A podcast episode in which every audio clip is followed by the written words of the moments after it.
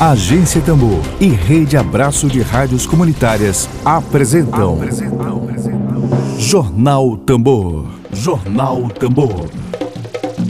Comunicação livre, popular e comunitária. Está no ar Jornal Tambor. Jornal Tambor. Vírus me pega, me agarra, cadê minha marra? Como é que eu fico? Não brinco carnaval nem um tico. Eu vou tomar vacina. Bom dia! Quem não quiser que tome cloroquina. Não vou passar vergonha. Quem não quiser que escute esse papo. Bom dia, bom dia, bom dia, bom dia. Hoje é segunda-feira, hoje é segunda-feira, dia 18 de janeiro de 2021. A gente deseja para você uma ótima semana, um bom dia. Bom dia, semana que já começa com ótimas notícias. Finalmente, a primeira vacinação realizada no Brasil contra a Covid-19.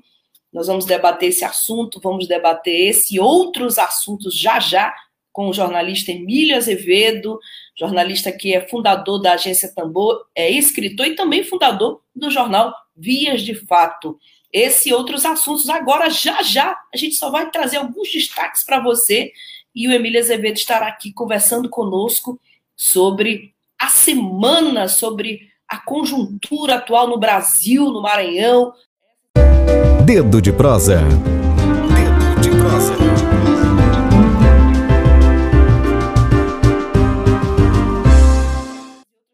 Emílio Azevedo, um bom dia e uma semana de muita esperança para você e para todos nós. Bom dia para você. Bom dia, Flávia. Bom dia aos ouvintes da, da Rádio Tambor. Bom dia aos que estão nos assistindo ao vivo. Um abraço para aqueles que vão nos ouvir depois pelo podcast. Vamos aí para essa análise de conjuntura. Perfeitamente. O Emílio está aqui conosco, como vocês já devem ter acompanhado pelas redes sociais para falar sobre a conjuntura política do Maranhão no Brasil. Tem muito pano para manga, muita semana foi muito movimentada. E eu quero começar. Emílio, vamos começar do Maranhão, depois a gente parte propriamente dito para a pauta do Brasil inteiro, que é a vacinação contra a Covid-19. Vamos falar do nosso Maranhão, nosso bom e velho Maranhão, né? Tivemos uma semana em que o novo prefeito eleito anunciou o plano municipal de vacinação, tivemos também a eleição para a FAMEM, inclusive, Emília Azevedo, eu, na sexta-feira, eu coloquei aqui, deixa eu ver se eu consigo colocar aqui no ar, o vídeo do verdadeiro carnaval que foi a eleição da FAMEM. Eu fiz um, um Twitter mostrando que enquanto uh, as pessoas é, aqui no Maranhão continuam os índices de pobreza, de miséria, de desgraceira total, quebrando aqui o, o, todo o padrão jornalístico. As pessoas estão discutindo se o candidato da FAMEA é ligado a Brandão, Carlos Brandão, vice-governador, o Everton Rocha. Eu queria começar contigo colocando essa pauta aqui, eleição da FAMEM, para que depois a gente trate de outros assuntos tão relevantes quanto, né? É, essa pauta, é, eu nunca vi uma eleição de família, é a primeira vez, desde que eu sou repórter, desde que eu, eu cubro é, política ou outras, outras áreas do jornalismo, eu nunca vi uma eleição tão disputada e tão mediatizada como foi essa eleição da FAMEM. Tu concordas comigo? Já tinha visto alguma assim? É, talvez o, o fato novo é, desse início de 2021, né, seja é, pela primeira vez, né, se viu um candidato da família que não estava sendo apoiado pelo Palácio dos Leões é, ganhar a eleição, né? Porque o, era público e notório que o governador em exercício, né, aliado de Flávio Dino, o Carlos Brandão, estava sentado na cadeira de governador fazendo campanha para o candidato que era o prefeito de Caxias, o, o Gentil, né? Fábio Gentil, é isso? E do outro lado, o Erlânio Xavier tinha o apoio do Everton Rocha, é? que é, é teoricamente ainda é aliado do Flávio Dino, né? mas um apoiado ostensivamente pelo Palácio e o outro em desobediência ao Palácio, ou pelo menos desarticulado do Palácio. E o que se viu, essa disputa seria uma sequência da própria disputa que houve na eleição municipal de São Luís, onde também o Carlos Brandão perdeu com o candidato dele, que também era o candidato do Flávio Dino, lá o Duarte Júnior. E aí seria uma forma de o Brandão dar um troco, né? É, já que a eleição daqui a dois anos é estadual, é uma eleição que envolve todos os 217 municípios do, do Maranhão, então talvez por isso, talvez não, certamente por isso, quanto interesse nessa eleição da FAMEM. Emílio, é bom, eu acho que é, essa, essa, essa disputa de 2022 não tá, tu não achas, na tua opinião, que está bastante precipitada? É, 2022 aqui, no outro dia da eleição do Eduardo Braide, já havia é, blogueiro aqui falando que o Everton Rocha. O Everton, há quem diga que ele tem um exército né, de profissionais da imprensa maranhense é, que atuam como advogados de defesa de sua candidatura. É, essa eleição de governador do Maranhão 2022, aliás, não só o Maranhão, né? Aquele gesto do Dória, apesar de todo mundo estar tá comemorando, né? Foi um gesto já com de olho em 2022. Mas no nosso Maranhão velho de guerra, é, como eu disse ainda há pouco, tu não concordas que essa eleição ela já foi antecipada, precipitada, bem, bem cedo mesmo, 2021 já? É, Flávia, tu estava formulando tua pergunta, né? Que tu já indicaste qual era a pergunta na primeira frase, eu minha, minha mente aqui viajou na história. E se for ver a história do Maranhão, é, candidatos a governador lançados com dois, três, até quatro anos de antecedência, é algo muito comum na história do Maranhão. Eu lembro que, por exemplo, na eleição do, do, do Sarney, lá em 75, a candidatura do Renato Acha também já estava lançada há muito tempo. Né? Seria o candidato Milton Belo. O próprio Sarney também lançou a candidatura dele lá há muito tempo antes. Em, 2000, em 1986, 1986, 87, é, quando Sarinho se elegeu presidente, nosso amigo Zé Reinaldo foi lançado também com muita antecedência né, para governador, e acabou, na época, é, não deu certo. É, é, o Sarney lançou o Cafeteira, foi obrigado a embarcar na candidatura do Cafeteira. A candidatura da Rosiana, que foi eleita em 94, também foi lançada com muita antecedência, já ali em 91, 92 já estava lançada. O Jackson, quando perdeu a eleição em 2002, o Jackson se tornou pré-candidato ao governo também com muita antecedência em sucessivas eleições. Né? Quando Conceição Andrade se elegeu prefeito em 1992, a candidatura de Jackson, eu lembro, lançada em praça pública por Conceição Andrade, já, já essa época, janeiro, na época de 93. É, então, eu falei Jackson, falei Zé Reinaldo, lembrei lá atrás o Renato Acha. O Flávio Dino também foi candidato com muita antecedência. É, é, governador. É, e agora, essa atual conjuntura, tanto o Brandão quanto o Everton lançaram suas candidaturas já é bastante, há mais de ano, o meio político do Maranhão sabe que Carlos Brandão e o, e o Everton Rocha são pré-candidatos. Então, acho que o que está acontecendo agora é, é, um fato mais ou menos histórico, né? as pessoas põem suas candidaturas já bastante antecedência, isso não é novidade, não. Bom, Emílio, eu estava lendo um artigo hoje cedo que chamou muito a minha atenção, que é, é o artigo da, do jornal Folha de São Paulo. O, é, o título do artigo é O Brasil é uma enfermeira preta vacinada, tá? É de um advogado, professor de Direito Internacional de Direitos Humanos da FGV de São Paulo. É, eu estou aqui em São Paulo, né? E, e, e encontrei uma cidade de São Paulo com muito mais. com muito mais morador de rua. O padre Júlio Lancelotti, que faz um trabalho excepcional com moradores de rua, dizendo que São Paulo vive uma crise humanitária, muita gente nas ruas, muita criança pedindo esmola, é, estabelecimentos fechados, morador de rua. Eu fiz uma foto de morador de rua no meio de uma lata de lixo dormindo, numa feira de lixo. A coisa muito grave. A vacinação começou hoje cedo, Hoje cedo, os profissionais de saúde já começaram a se vacinar. E esse artigo me chamou muita atenção, porque ele coloca, uh, um, traz um questionamento. Brasil, uma enfermeira preta vacina, vacinada. E ele fala, a imunização, ao contrário do marketing político, exige mais do que uma foto. planejamento, priorização, coordenação. É, a, a, houve uma disputa muito grande nos, nas últimas semanas em quem faria a primeira foto da vacina. Se seria Dória, se seria Bolsonaro, se seria o Pazuello. O Dória aparece aqui, com, é um governador midiático, um governador que sempre trabalhou com, com empresários, com a, com, sempre partidarizou-se do neoliberalismo brasileiro e está aqui aparecendo. Agora, market, marketing à parte, a gente percebe a necessidade urgente. O Brasil inteiro comemorou ontem a vacinação, muita gente se emocionou, chorou. Tu te emocionaste? Eu não sei se tu chegaste a te emocionar. Não, fiquei só muito contente. Muito contente. Eu sei que a, sei que a briga ainda é longa, né? É, é só o começo. É só o começo. Então, queria trazer essa questão aqui para a gente, para o debate, para o nosso bom debate, é, o, o, marketing e, e, a coisa séria que há por trás disso, que é a vida, né?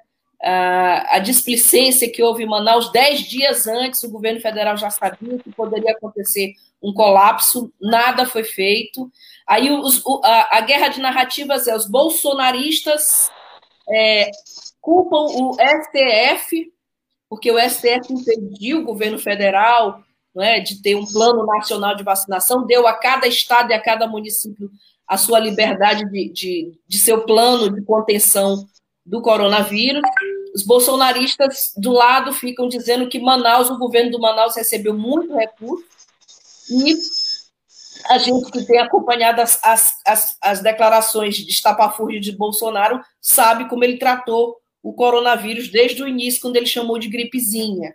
Então, eu queria trazer para ti esse debate aqui da tua, da tua opinião sobre a, a, a postura do governo Bolsonaro é, e essa, essa, guerra de narrativas que é lamentável, né? Fernando, Fernando Moraes acabou de fazer aqui uma cronologia de declarações de cada um sobre vacina. Não, dez vezes o Bolsonaro negou a vacina chinesa. Queria trazer esse debate para a gente hoje aqui. Ouvir a tua opinião, claro. E Flávia, eu queria pedir uma, uma permissão para ti, é, ah, uma licença, é, para gente fazer para a gente fazer só mais uma, uma, uma colocação ainda em relação à conjuntura estadual, e a gente ah, em claro. seguida. Claro, a, a, gente, pode seguida, voltar. É, uhum. E a gente em seguida entra no Bolsonaro, a partir dessa tua pergunta, que está muito boa, da questão do marketing, do interesse público, dessa coisa do Bolsonaro. Eu em seguida entro no assunto, mas eu vou só fazer mais uma última colocação em relação à tá. conjuntura ah. estadual, é, que a gente vinha falando falaste da questão da família e tal. É, na minha opinião, vou, vou falar ainda do Maranhão. É, há, há, há, duas semanas atrás, eu fiz um comentário aqui, foi o primeiro programa do ano, eu até comecei falando da coluna do, do, jornal pequeno lá do Dorival Rogério, que na época ele fez uma, uma, uma crítica né, à mídia ligada a Flávio e nós registrando aqui aquela crítica. O governo Dino é um ataque muito violentos a, a, ao prefeito com dois, três dias de posse. Né? Agora eu vi novamente o jornal pequeno de ontem colocando que tentando amenizar o resultado da FAMEM né? em relação à, disputa Brandão-Everton, tentando colocar assim, um empate entre o Everton e Brandão. Falando friamente do que está acontecendo no Maranhão, me parece, é, para mim está muito claro que a candidatura do PDT ela é irreversível. É, o PDT tem um candidato que é irreversível, chamado Everton Rocha, que é senador da República. Daqui a dois anos vai estar no meio do mandato, não é? Uhum. é ganhou no segundo turno a eleição de São Luís, porque ele foi decisivo, o PDT e os seus aliados, como o DEM, que é o Neto Evangelista, foram decisivos para a eleição do Eduardo Braide, deram ali pelo menos 10% dos votos. O Braide teve, uhum. 50, o Braide teve 55% dos votos. A gente pode imaginar ali 45% do próprio Braide, 10% que o PDT e o Neto Evangelista contribuíram para essa eleição. Então, o, o, o, o, Everton se tornou credor também, do, de alguma forma, do Eduardo Braide. Há uma informação de bastidor é, de que já, havia um, já há um compromisso entre os dois, isso tem que ser confirmado, porque é, é notícia passada em off, né, mas que já havia já esse compromisso do Eduardo Braide é, marchar junto com o Everton. Caso isso seja verdade, fortalece ainda mais a candidatura do Everton, mas independente do apoio do, do Eduardo Braide ou não, a candidatura dele já é muito forte. Não é? O presidente da Câmara Municipal de São Luís é do PDT, eleito por unanimidade. É, na Assembleia Legislativa, o presidente da casa, que é do partido de Flávio Dino, é fechado com o Everton, e agora ele ganha uma eleição na FAMEM né, com mais de 100 votos. Né, de 217 votos, ele teve cento e poucos votos, e o, contra o Palácio dos Leões, que teve 90 e poucos votos. Não foi uma lavada, foi uma eleição dura, mas o, o Palácio dos Leões não conseguiu né, chegar a 50% dos prefeitos. Então, me parece que, só para concluir o raciocínio, que o PDT tem uma candidatura irreversível, é, independente da vontade de Flávio Dino. Me parece que, eu não sei, o que eu não, eu, eu não posso precisar é se existe uma ponte se não existe um ambiente para que o Everton seja o candidato de Flávio Dino. Ele botou o nome da chapa dele, e a chapa era dele mesmo, o nome do pai de Flávio Dino. Né? A chapa do Everton tinha o nome do pai de Flávio Dino. Foi. Se isso é, é, é, é de que forma foi interpretada pelo governador, não sei. E do outro lado, o Brandão não é irreversível a candidatura dele.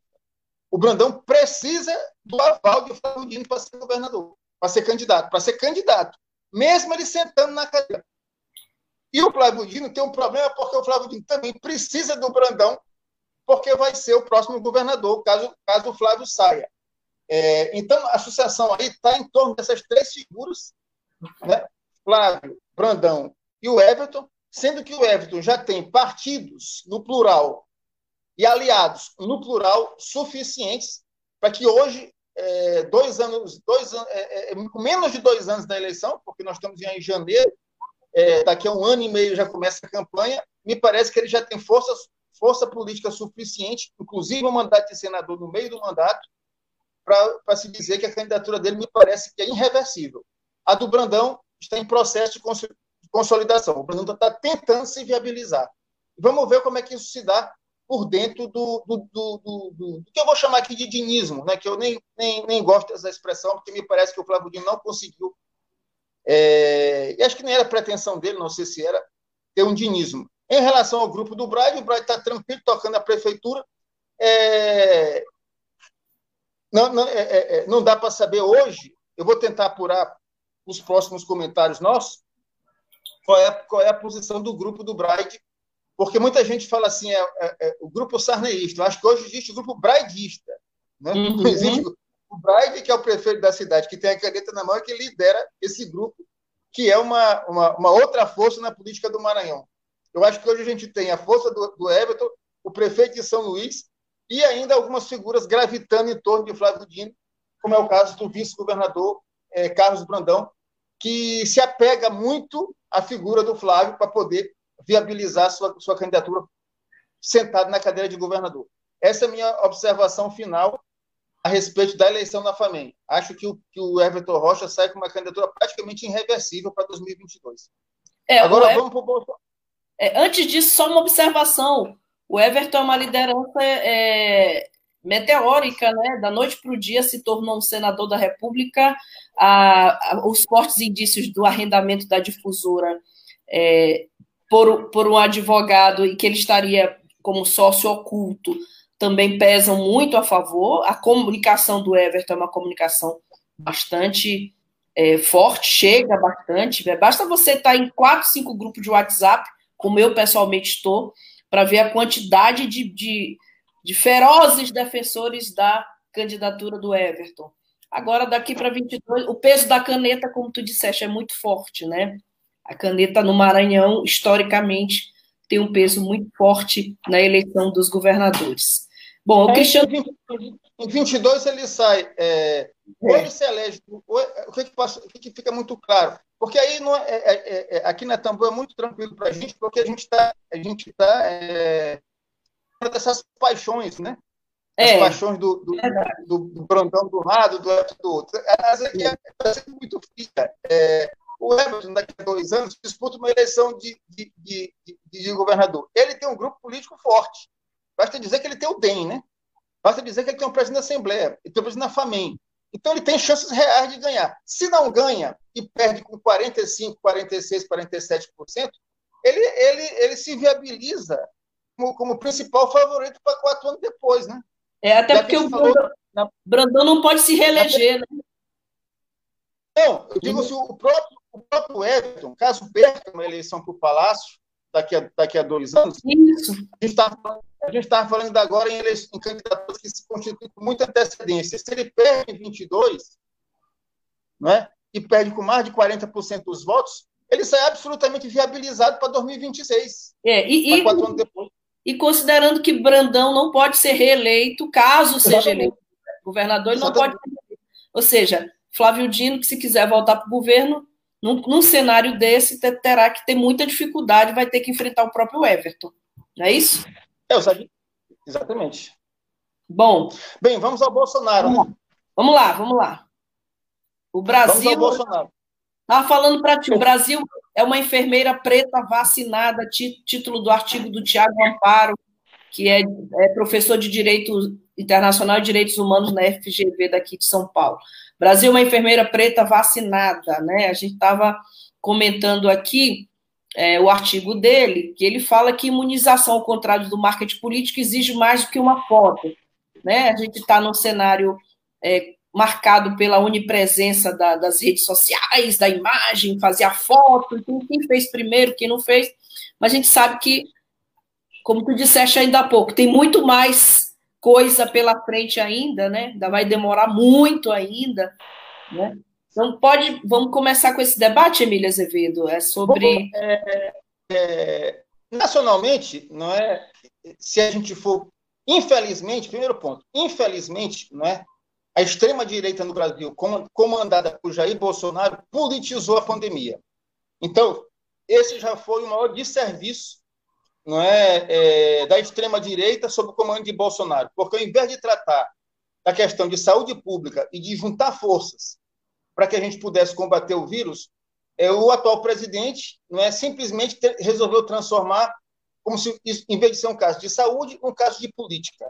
Né? E a partir daí passou a politizar tudo e qualquer questão, por menor que fosse, em relação à pandemia e ficar contra todas as, as orientações internacionais não é, para o tratamento da doença. Resultado: o Brasil tem hoje 10%, é, é, é, é, 10% das mortes do mundo estão no Brasil. Se eu tiver errado, Flávio, tu, tu que Não, está certo.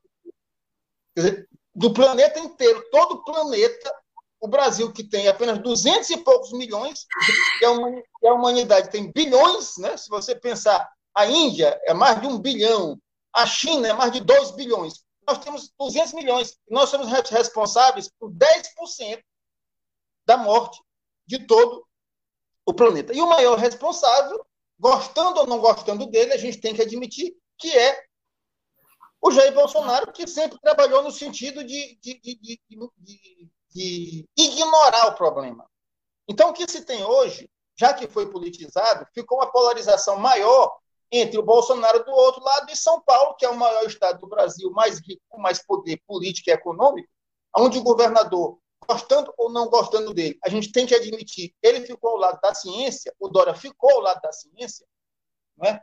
é marqueteiro ou não, ele vem tentando buscar é, resolver o problema dentro das normas internacionais, com isolamento social, com distanciamento, com uso de máscara, sem fazer apologia picaretagem da cloroquina, é, a favor da vacina. Então, Dória se enquadrou nesse, nesse caminho, que é o caminho da ciência, é o caminho do conhecimento. Então, é, me parece que o que aconteceu ontem, independente de ser marketing ou não marketing, logicamente ele faturou é, do ponto de vista da comunicação, agora é também uma luta contra o boicote. Né? Na hora que ele sai na frente e, e, e, e faz uma imagem de uma enfermeira sendo já vacinada, ele, ele, ele, é como se ele tivesse assim rompido um lacre, né? rompido uma barreira. Porque o Bolsonaro tem, tem, de todas as coisas ruins que ele fez em relação à, à pandemia, de todo o trabalho que ele, que ele tem feito no sentido de boicotar não é, é, boicotar a população e, tra e, trabalhar a serviço da morte, essa que é a verdade, é, por último, ele tem feito tudo para inviabilizar essa vacina, para retardar essa vacina. Ontem, em relação a essa vacinação de ontem, eles não entraram na, na a, a Controladoria Geral da União, ainda tentou fazer com que só pudesse dar a, a, primeira dose de vacina quando fosse publicado no Diário Oficial o acordo da Anvisa e tal. Então, tudo é feito, a burocracia é, é utilizada no sentido de retardar o início da vacinação. Enquanto você tem pessoas no Brasil simplesmente morrendo com falta de ar. Uma situação dramática, uma situação desesperadora, não é? Onde é muito, é muito, não é preciso, é, é, é, é não, é, não, é, não, é, não é correto querer, querer é, reduzir a avaliação do Amazonas apenas a questão da corrupção, que corrupção teve no Brasil todo, e, na verdade, o que faltou por parte do governo federal foi irresponsável, sim, no caso do Amazonas, não é? Eles têm informações, o governo federal tem muita informação, poderia ter se antecipado. Dez dias já sabia do, do colapso que o quando, governo federal quando, já sabia. Quando, quando os bolsominions tiveram uma vitória lá em Manaus, conseguiram impedir o lockdown, os bolsonaristas foram comemorar nas redes sociais porque não ia ter lockdown em Manaus. Aí não teve lockdown em Manaus e teve gente morrendo com falta de ar. Então, eu creio que o que aconteceu entre o Dória e o governo federal, agora o Dória e o Bolsonaro, foi, antes de mais nada, é, é, é vencer a barreira, tirou o Acre. Começou. Já vamos dar um início, porque se dependesse do Bolsonaro, se ele pudesse ganhar mais um dia, mais dois dias, mais uma semana, é, ele faria isso. Ele chegou, é, a coisa do avião lá com a Índia, uma coisa. É, é, é chamar aquilo de quê? De brincadeira? De molecagem. Pegaram um avião, adesivaram o avião, o avião ia buscar vacina, aí não tinha nada, cara. É. Quer dizer, é, é tratado. É, é, é, eu me lembro que o, no primeiro mês de governo, o Bolsonaro foi chamado por um deputado de oposição de moleque, né? E aquilo me, me causou impacto, porque eu acompanho política há muito tempo, fiz oposição a muitos políticos do Maranhão, mas não me lembro de ter chamado nenhum político do Maranhão de moleque.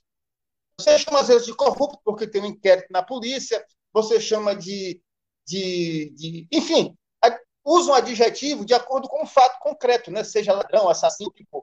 Agora, moleque é, é, é um termo assim muito é, é, específico, né?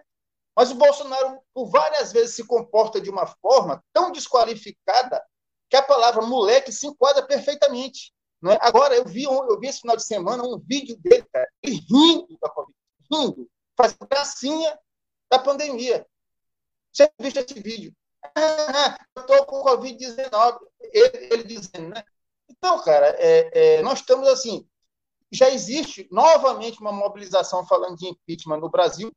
Ele está apostando tudo na eleição na Câmara Federal no Arthur Lira. Arthur Lira é um sujeito investigado pela Polícia Federal, um cara da, da velhíssima política, não é? um oligarca da, da, da, de Alagoas, representante do que é de pior da política brasileira, e é essa figura que ele está agarrado no sentido de evitar que ele seja pichado é, no próximo ano, no próximo ano e meio. É, e ele tá e daqui a e daqui a é, é pouco mais de hoje é dia 18, né? Daqui a 12 dias a gente vai ter essa eleição no Congresso que é decisiva para o futuro do Bolsonaro, porque já, é, já fez tudo para ser empichado. Irresponsabilidade dele em relação à pandemia, desde o início, onde ele não usou máscara e, e, e, fez campanha contra a máscara, onde ele aglomerou e fez campanha contra é é, é, é, é, qualquer tipo de isolamento social, onde ele saía na rua abraçando as pessoas, onde ele tirou dois ministros da saúde que eram médicos e que estavam aliados dele na época, que, que hoje chamam ele de charlatão. Eu vi o Mandetta chamando ele de charlatão essa semana. Quer dizer, esses, esses médicos eram, eram, aliados dele, tanto o Mandetta quanto aquele segundo, que era mais lerdinho, que agora me esqueço o nome dele. É, ele, ele, conseguiu, no auge da crise, demitir dois ministros da saúde que eram médicos, para botar um militar analfabeto. Analfabeto. Que não sabe, não sabe diferenciar uma vitamina A de uma vitamina B. Está entendendo? Então, entregou o ministro da Saúde para esse pessoal é, para trabalhar, para simplesmente não fazer saúde pública. Aí ele fica com uma. Aí, aí, de novo, a questão da fake news, com um discurso mentiroso, influenciando milhões de pessoas que ele não pode trabalhar por causa do Supremo. Isso é mentira. O que o Supremo fez foi, foi não permitir que ele é, trabalhasse contra o lockdown. Foi apenas dar às prefeituras e ao governo do Estado, aos governos do Estado, autonomia para decretar isolamento social, porque ele era contra. Né? No auge da pandemia, Então, isso possibilitou que em algumas cidades, em alguns estados, dentro é, é, é, é, da sua realidade, aqui no Maranhão foi fundamental o lockdown que o Flávio Dino decretou mais ou menos em maio do ano passado, fundamental. Espero que ele esteja muito atento para o carnaval, o governador, e o prefeito Eduardo Brade também, né? porque o vírus sofre mutação, ninguém sabe o que pode acontecer. Mas Isso. voltando ao Bolsonaro, voltando ao Bolsonaro, diante, diante de todo esse cenário, é, é, o Bolsonaro tem feito é, boicotado, boicotado a, a, a, saúde, boicotado o Brasil, boicotado os brasileiros, né, a favor do vírus. O Bolsonaro é o maior aliado que o vírus tem no Brasil. Então ele pode sim sofrer um processo de impeachment daqui a, a seis meses, um ano, né? É, e a eleição da Câmara é, é, é decisiva nisso. Em relação à eleição da Câmara, eu só quero fazer aqui um comentário para a opinião pública de São Luís, que eu vi o, o, uma crítica, não é? que é válida, a crítica é válida, de que o prefeito de São Luís teria, teria recebido aqui o Arthur Lira. Mas os mesmos que criticaram que o prefeito recebeu o Arthur Lira não criticaram que o Brandão também recebeu o Arthur Lira. Então, na verdade, a, a, a, a, presença do Arthur Lira aqui em São Luís, recebido tanto pelo governador quanto pelo prefeito, só mostra uma evidência que a Prefeitura é conservadora, né? é muito conservadora, que aí, meu papai, é tudo japonês. Não adianta você querer, infelizmente, querer é, é, é diferenciar de que fulano é um pouquinho mais progressista. Está difícil. Aqui é já do mesmo jeito que na eleição municipal, foi uma forçação de barra, aquele absurda, sem qualquer nexo com a realidade. Querer botar o, o, o Duarte Júnior como se fosse um projeto progressista, de mudança, de consolidação da democracia, não era, não era era uma disputa conservadora nos vários padrões da política maranhense. A mesma coisa agora com a recente visita do Arthur Lira, onde equivocadamente, apaixonadamente e até sem conexão com a verdade, algumas pessoas tentaram é, colocar como se o, a presença do Arthur Lira aqui, bandido e aliado do Bolsonaro, fosse uma coisa pendente para um lado só. Eu acho que na bancada federal do Maranhão, dos 18 deputados federais, é arriscado o Arthur Lira ter mais da metade. Verdade. Aliás, aliás, sobre Arthur Lira, sexta-feira a ex-esposa dele fez uma denúncia gravíssima, ah, que foi usada como laranja, que ele chegou a esganá-la, ainda tem denúncias contra ele de maus tratos contra a ex-mulher, quer dizer, coisa pesada ainda vem à tona, lógico. Emílio, eu quero agora aproveitar esse período agora para fazer a menção à nossa audiência de sempre, né? A nossa audiência é muito valiosa para todos nós. Estamos aqui com o Cristiano Benigno, com o professor Vitor Coelho, historiador, que comenta: a pauta deveria ser o julgamento desses sujeitos pelos crimes de genocídio e ecocídio, mas infelizmente há covardes sentados no processo de impeachment, algo que já deveria ser consenso mínimo. É, a gente inclusive está com é, anunciou hoje na Tambor como destaque que o ex-ministro do STF e ex-presidente, Carlos Aires Brito, já defende o impeachment do Bolsonaro. O impeachment é para quem, como Bolsonaro, dá as costas à Constituição, diz o Aires Brito.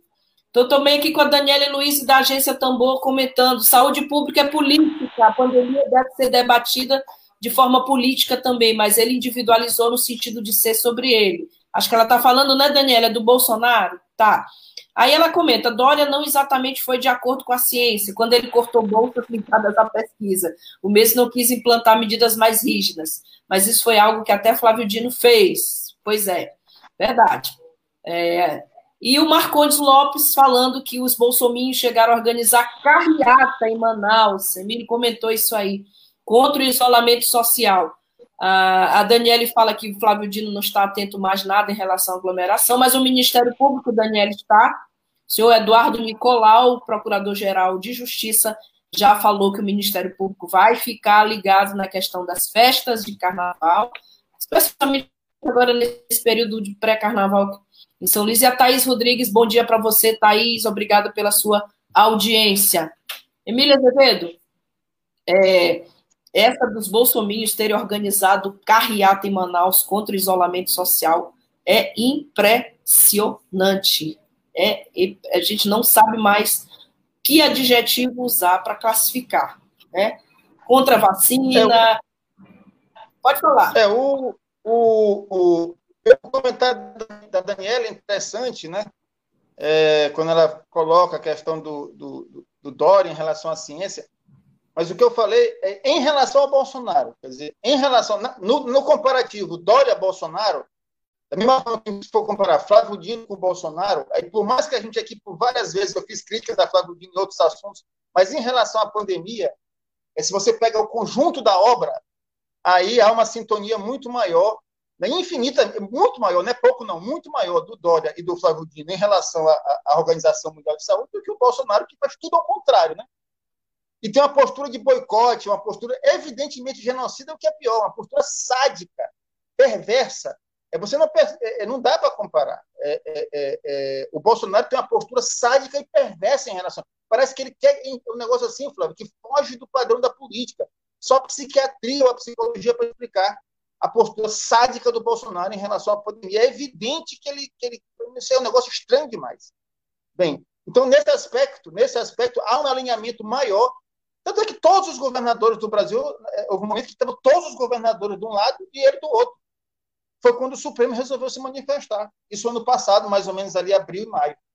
É, em relação ao impeachment, é, que tu falaste, é, o, o, o Vitor falou aí, não se pode esperar nada do Congresso. É, é, por que, que o Bolsonaro não caiu? O Bolsonaro está usando o mesmo expediente, o Vitor comentou, que o Sarney utilizou para não cair, que o, que o Fernando Henrique utilizou para não cair, que o Lula utilizou para não cair. É fazer o um acordo com o Congresso, distribuir cargo, distribuir dinheiro o Collor errou nisso e a Dilma errou nisso, e caíram. Não é? Então, o tal é, é, governo de colisão, o Bolsonaro partiu escancaradamente. Então, dos 513 deputados, ele tem aí é, é mais de 250 que estão ali com, com, com a sacola aberta para receber dinheiro. Então, esse pessoal, friamente, eles, é, é, essa galera, o Congresso tem 513 deputados. Eu estou falando dos 300 picaretas que o Lula falou lá nos anos 80. Esses, esses continuam existindo. Hoje, no Congresso Nacional, se tem aproximadamente uns 150 votos a favor do impeachment. Inclusive, eles se declararam publicamente aí. Já tem aí mais ou menos uns 150 deputados federais. Ó, nós estamos fechados com o impeachment. Mas são 150. Para 513, ainda falta para chegar lá ao, ao coro qualificado, ainda falta uma quantidade boa. O problema é que tem aí mais de 200, de 200 deputados né, que estão lá com a sacola aberta para receber dinheiro do governo federal. E esse pessoal só vai descer do palanque do Bolsonaro, aí sim, se a sociedade tiver um grau de mobilização, que me parece que já iniciou. Né? Então, a eleição do, do, da, da, Câmara, no próximo domingo, na, na, daqui a 12 dias, domingo não, no início de fevereiro, é fundamental que haja um presidente da Câmara com mais autonomia, não é que a gente possa confiar nesse cara do MDB que está disputando, mas ele me parece, ele, ele, me parece não, ele está menos alinhado do que o, do que o do que o, o Arthur Lira. Mas isso não quer dizer também que ele não possa fazer o acordo, mas pelo menos com o Bolsonaro, mas há uma possibilidade, né? Há uma possibilidade de, de uma pressão da sociedade, é, se possa se possa ter um impeachment. Porque não vai nascer dentro do Congresso o impeachment. O do, o do Collor não, foi, não nasceu dentro do Congresso, nem o da Dilma. O impeachment nasce sempre fora e o Congresso é, só faz reagir é, diante da pressão da sociedade e diante do erro da presidência da República em no, em no, no, no que alguns chamam de tomar lá da cá, né? na, na, relação do, do, do, do, chamado presidencialismo de colisão. Que, esse, que, ele, que ele, por um lado, ele é legítimo, mas que pode ou não se tornar espúrio. Né? Muitas vezes se torna espúrio. Tu fizeste uma pergunta, Flávio. Eu, agora? Flávio. Ante... Oi, pois, tá depois, é, tu, tu, tu é, é eu, eu, falei do comentário da Daniele, da Daniele, do comentário do Vitor, e tu tinha feito um comentário em seguida. Bom, não lembro. Assim, eu estou aqui com a, a fala do Bolsonaro, uma fala do Bolsonaro. É, vamos ver se a gente consegue. Eu que sou apaixonado por você, sabe disso? Poxa, é difícil, né? Esse aqui é o, do, o Bolsonaro de camisa do Sampaio Correia para eu sei que Emília é boliviano, né? Esse comentário que o Bolsonaro fez há um tempo atrás. E outra coisa, ninguém vai tomar tua vacina na barra, não, ok? Procura outro. E ninguém, eu, eu, eu que sou governo, o governo é meu, do povo, não vai comprar tua vacina também, não, ok? Procura outro para pagar tua vacina. Querido governo São Paulo, sabe que sou apaixonado por tá você? Tá dando para ouvir? Poxa.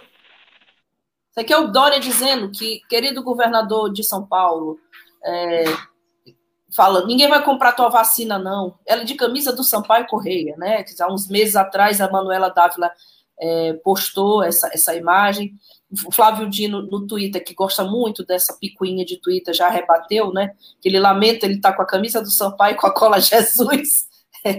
e, enfim, quero. Emílio, eu não lembro da pergunta que eu fiz ainda há pouco, do comentário, mas uh, a gente estava falando exatamente disso, da ciência, do Bolsonaro.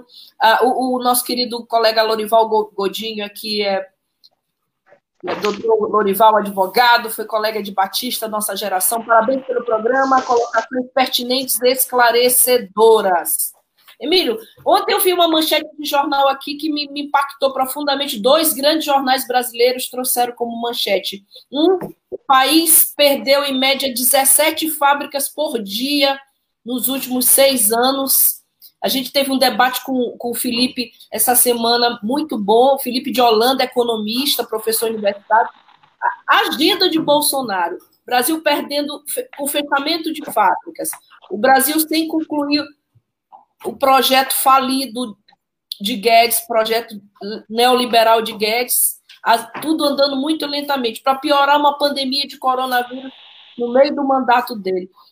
Daqui para dia 22, já que a gente discutiu 2022 no Maranhão, São 12 horas. discutindo 2022 no Brasil, daqui a 2022, é, com tanto desgaste, com mais essa da vacina, é, o, o Bolsonaro há possibilidade do Bolsonaro se recuperar, embora ah, o bolsonarismo continua imune a qualquer tipo de racionalidade? Eu, eu, eu, eu, não, eu não descarto a possibilidade. Da mesma forma que eu não descarto a possibilidade de impeachment, eu não descarto a possibilidade dele se reeleger. Eu acho que nisso aí está um jogo muito aberto, né? É, muito aberto. Tanto na possibilidade do impeachment quanto na possibilidade de reeleição. É, a própria eleição do Bolsonaro já, já teve um grau aí de irracionalidade, né? porque um sujeito que evidentemente despreparado, não é? E, e você viu aí, Bolsonaro ganhou a eleição entre as pessoas de maior grau de escolaridade, né? É, em 2018. Mesmo ele sendo um, um sujeito que evidentemente não, é, não juntava, não A com B, quando se pensa assim em, em administração e gestão. Né? Como gestor, ele é evidentemente um cara despreparado. É, em relação à economia, ele, eu vi uma entrevista dele agora, é, é, é agora, dois dias aqui, que se tiver outro, outro, outro lockdown, o Brasil vai, vai, vai, vai, vai ser o caos. Diz que não pode ter isolamento social de novo. Agora tem que combinar com o vírus, né?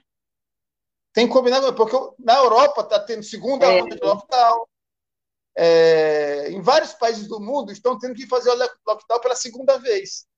Né? Então, é, é, é Bolsonaro ele quer ignorar uma realidade que é, inclusive, a possibilidade de mutação do vírus, né? a possibilidade dessa, dessa campanha de vacinação é, é, é uma tenta, isso sim é uma tentativa, né? diferente do, do, da cloroquina, isso é uma tentativa, né? mas ninguém sabe o que vai acontecer daqui a seis meses, daqui a um ano em relação a, a essa pandemia.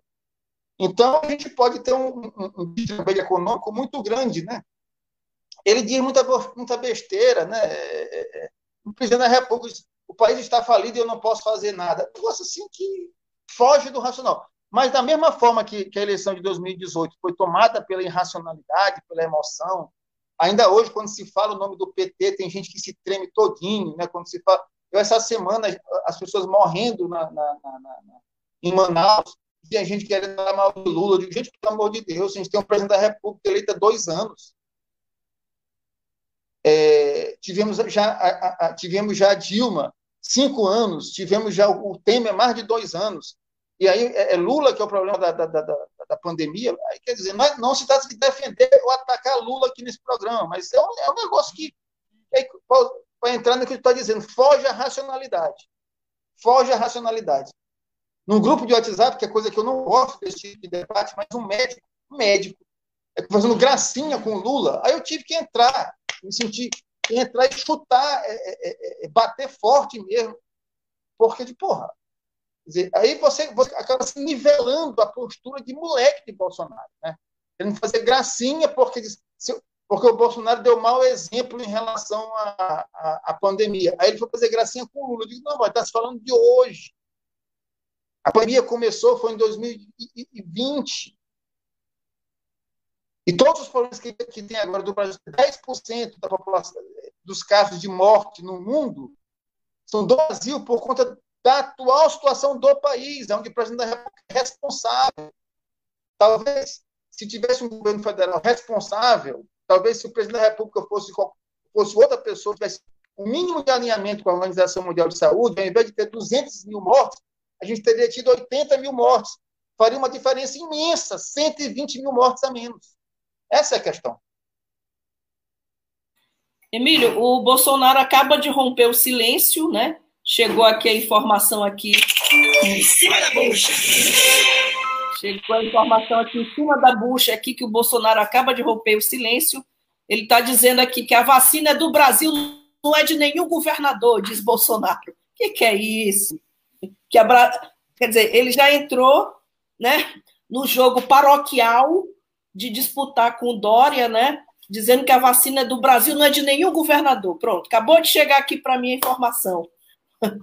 É uma... Para resumir, para resumir, mesquinho, quer dizer, tudo dele é uma coisa mesquinha, pequena, mesquinho, quer dizer, nós estamos falando de 200 mil mortes. Quantas famílias, famílias morrendo é, é, em desespero, para usar, para usar a expressão de uma amiga minha que perdeu um irmão, e depois perdeu a mãe por conta da pandemia. Famílias dilaceradas. A palavra que essa minha amiga usou quando perdeu a mãe dela foi dilacerada. Então, quantas famílias dilaceradas, esse babaca, esse moleque preocupado em quem tira foto, em quem não tira foto. Pelo amor de Deus, não dá, né, Fábio? É, é, é, é. Olha, eu sou, eu sou um sujeito que respeito, respeito demais essa. Apesar de eu, de, eu, de eu achar que essa democracia representa burguesa que está aí, ela tem uma série de falhas, é toda, toda, mas eu respeito, eu respeito, respeito o resultado das urnas e tal. Acho que impeachment é uma coisa muito séria, né, para que se possa usar desse seguinte, né? Considero que o, que o impeachment da Dilma foi um golpe, mas acho que agora essa questão do impeachment do Bolsonaro é para ontem, porque não dá, não dá. Ele não tá, ele não tem nem de pé estatura é, condições é, é, políticas, administrativas, mentais para tocar um barco desse. Não tem. Essa mesma amiga sua, também amiga minha, acaba de mandar para nós aqui um protesto acontecendo lá em Manaus contra Bolsonaro. Você está ouvindo?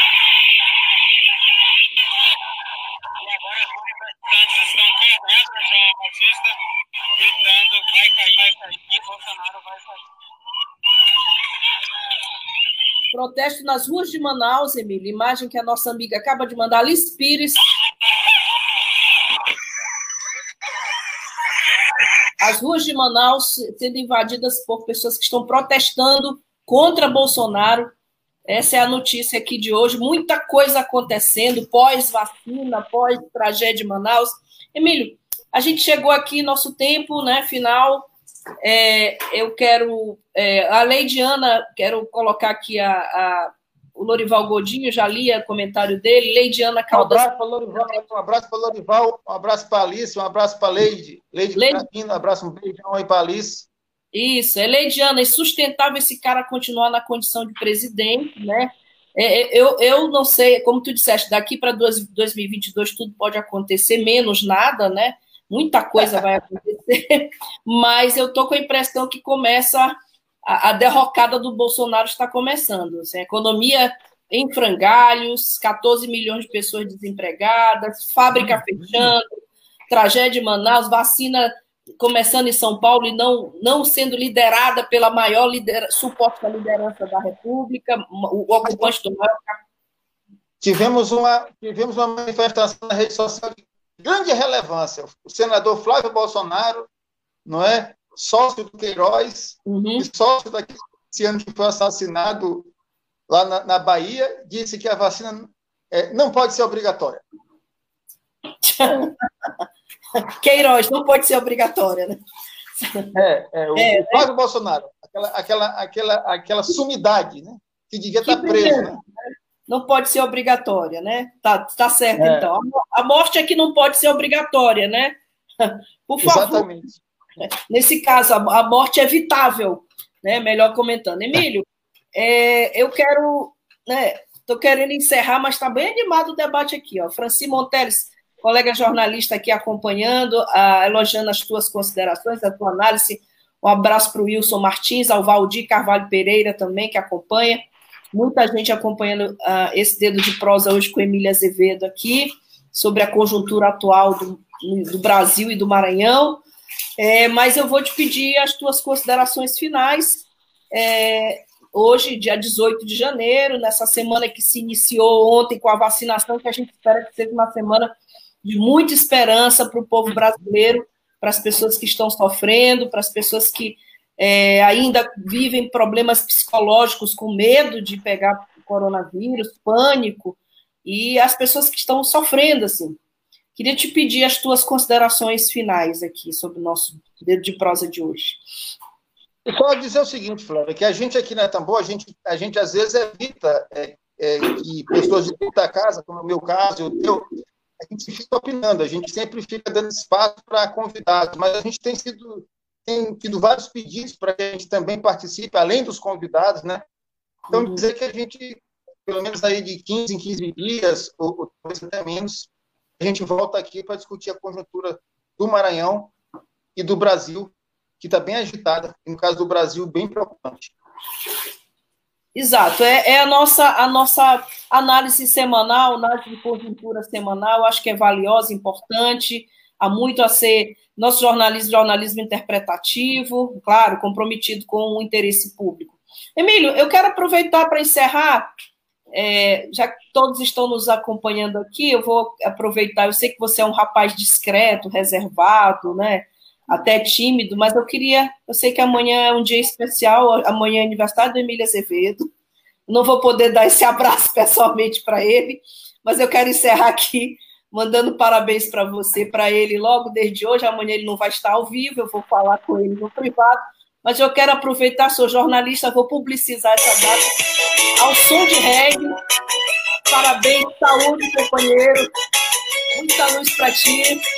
Ah, eu... E a todos. Depois a todos. eu vou falar sobre o Sampaio Correia aí, da sacanagem de Bolsonaro com a camisa do Sampaio. Oi? Oi? Depois Pode... eu vou falar da sacanagem de Bolsonaro com a camisa do Sampaio com a camisa é? do Sampaio. Tá, isso gera um forte. Emílio é um boliviano é... apaixonado, né? Camisa do Sampaio. Bom, e eu quero desejar parabéns para Emílio, saúde, felicidade, vida obrigado, longa. Obrigado. Muito bom estar aqui. Amanhã é aniversário do Emílio. Um regzinho que eu tô com saudade aí do regzinho. Então, é, parabéns para você, para Emília Azevedo. Gente, olha, é, muito obrigada pela audiência. Obrigada a todos e a todas que nos acompanharam. Agora sim.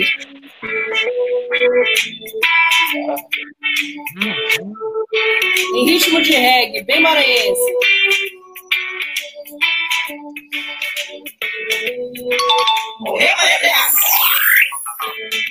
Web Rádio Tambor. A primeira rede de comunicação popular do Maranhão. Comunicação comunitária livre, alternativa e popular.